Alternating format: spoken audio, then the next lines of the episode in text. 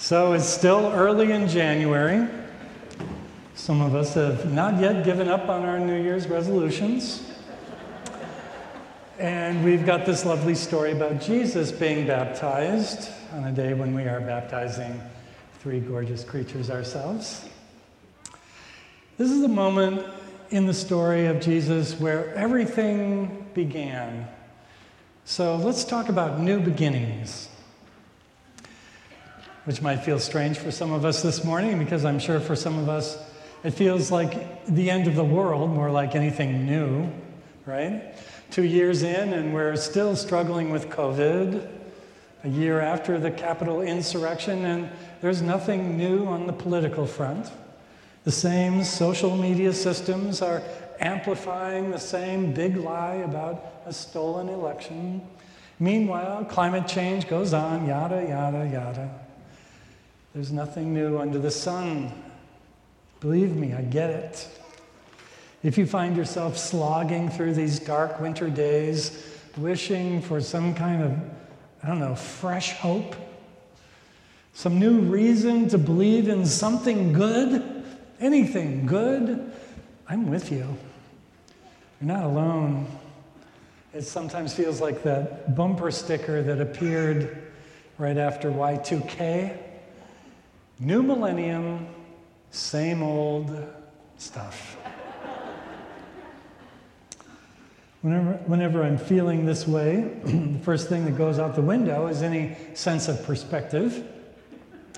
If I can't see how things are getting better right now, I start thinking they never will. I forget about just how long that arc of history is that bends toward justice. I'm more likely to feel like Carrie Fisher who once said, instant gratification takes too long. Which is why it's a good thing once in a while to get up on a Sunday morning and discover that the sun still shines and to attend an ancient church that still sings 500 year old tunes and listens to 2,000 year old stories. This old religion helps us get a little perspective. But still, for me these days, I find myself wondering over and over again where are we headed as a species? What's to become of us? Where do we find our hope?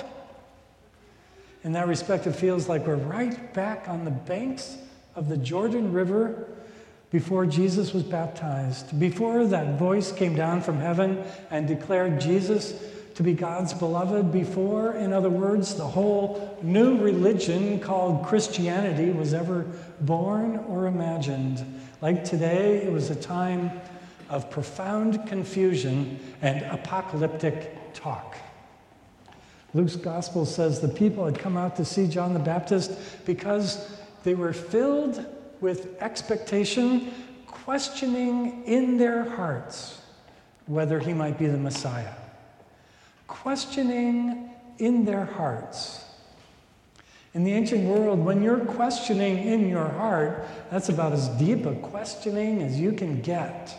You're questioning everything because the heart, of course, in the ancient world was the seat of emotion and motivation. If you were having a crisis of the heart, it wasn't that you had a romantic problem. No, it's that you were listless and confused and uninspired at the very core of your being. You are caught up in petty concerns, easily distracted, desperate to be entertained because that deep place inside you, that place where the thing that makes you tick gets to ticking, that place just isn't working. In the time of Jesus, after all, the old religion was breaking down. The people were split into factions and violently polarized. That's incredibly confusing, especially when you're occupied by an invading army. So it felt like a matter of life and death that they find some answers, which in their time meant they were desperate to find a Messiah.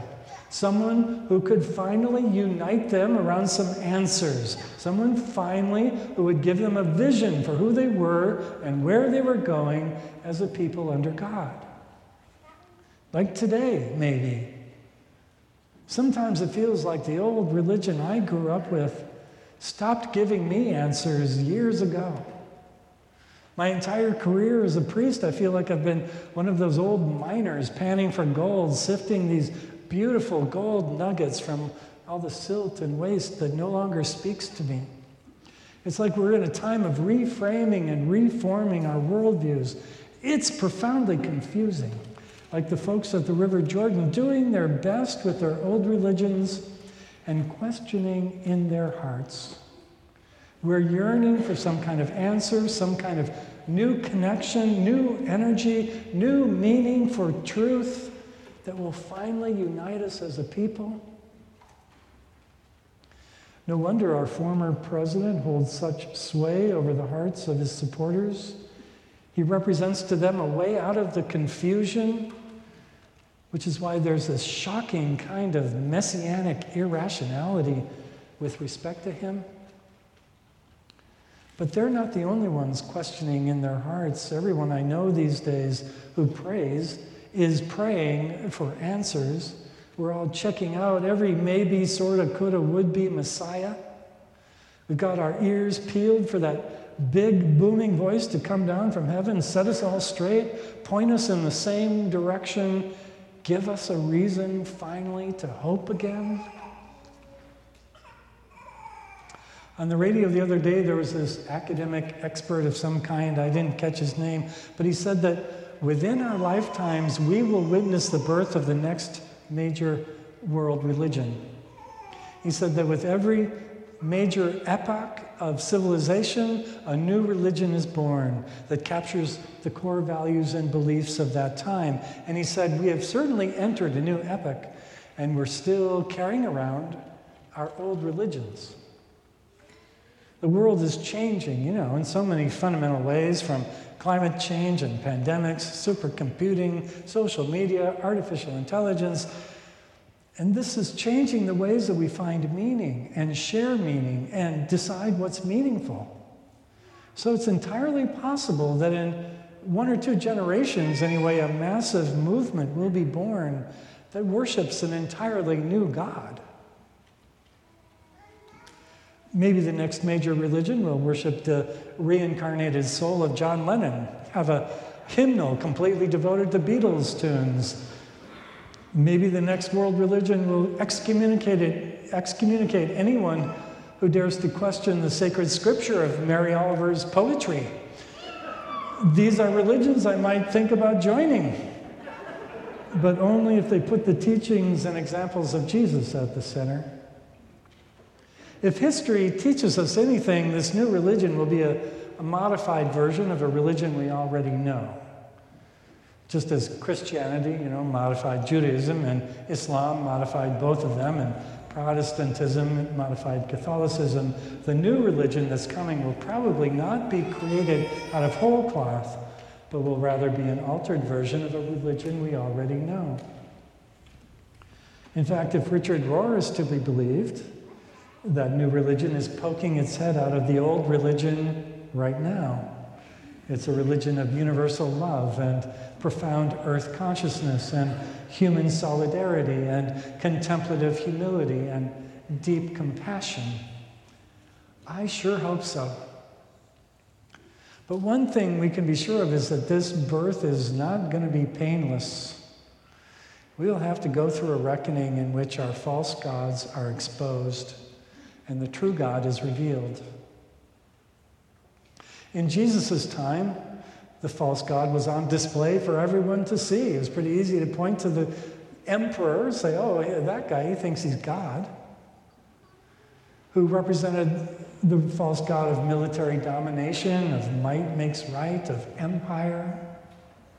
So when Jesus died on the cross, he exposed the false God of the empire in the name of selfless love, right? In the name of mercy, in the name of the poor and the oppressed, in the name of a, a God who's bigger than any political ruler or ideology or nation state. Jesus' death exposed those false gods, and in the process, a new religion was born. Which kind of makes you think that maybe our old religion isn't so obsolete after all. Maybe the new religion we've been looking for has been right under our noses all along. Maybe it really is the same old story that the false god of arrogance and power and corruption is exposed, that the emperor has no clothes, that there are still men and women following the example of Jesus who will gleefully risk all to expose the lie. I think that as the world continues to change, there will be many more false gods to expose. Some years ago, an economist named Woody Tasch exposed the false god of affluence. He listed all the ways that our system of affluence, in fact, produces poverty instead. He called it the poverty of affluence, the poverty of abandoned building and abandoned village and field abandoned to mall, the poverty of slum and ghetto, the poverty of pollution, poverty of congestion and sprawl, poverty of cheapness and impermanence, poverty of entire populations who produce little but consume much, poverty of empty calories and long shelf life poverty of plastic, poverty of erosion, poverty of market mania. It goes on and on. In his book on slow money, he imagines a world emerging out of this poverty of affluence into a system of locally sourced economies, of small farms running on renewable resources, a world that is both prosperous and sustainable. He's just one of dozens and dozens of folks who are right now finding answers to these questions of our hearts, and quite beautifully. The world they're imagining is a world that the old fashioned Jesus was talking about all along. You know, it's the world that the prophets imagined, a world where empires might fall, but towns and villages and sustainable cities will prosper. It's a world that has learned how to live in harmony with the earth and all its people. A world in which the poor are blessed and the meek inherit the earth. A world in which we bless our enemies and pray for those who have lost their way. Jesus called it the kingdom of God. Well, however we get there, by whatever means of labor and love that gives birth to a peaceful, sustainable world, let us pray that our children and our grandchildren and the very children that we're baptizing today, let's pray that they will lead the way because they have been taught well by a community that still remembers the old religion, which is the way of love, as revealed by our Lord Jesus. Amen.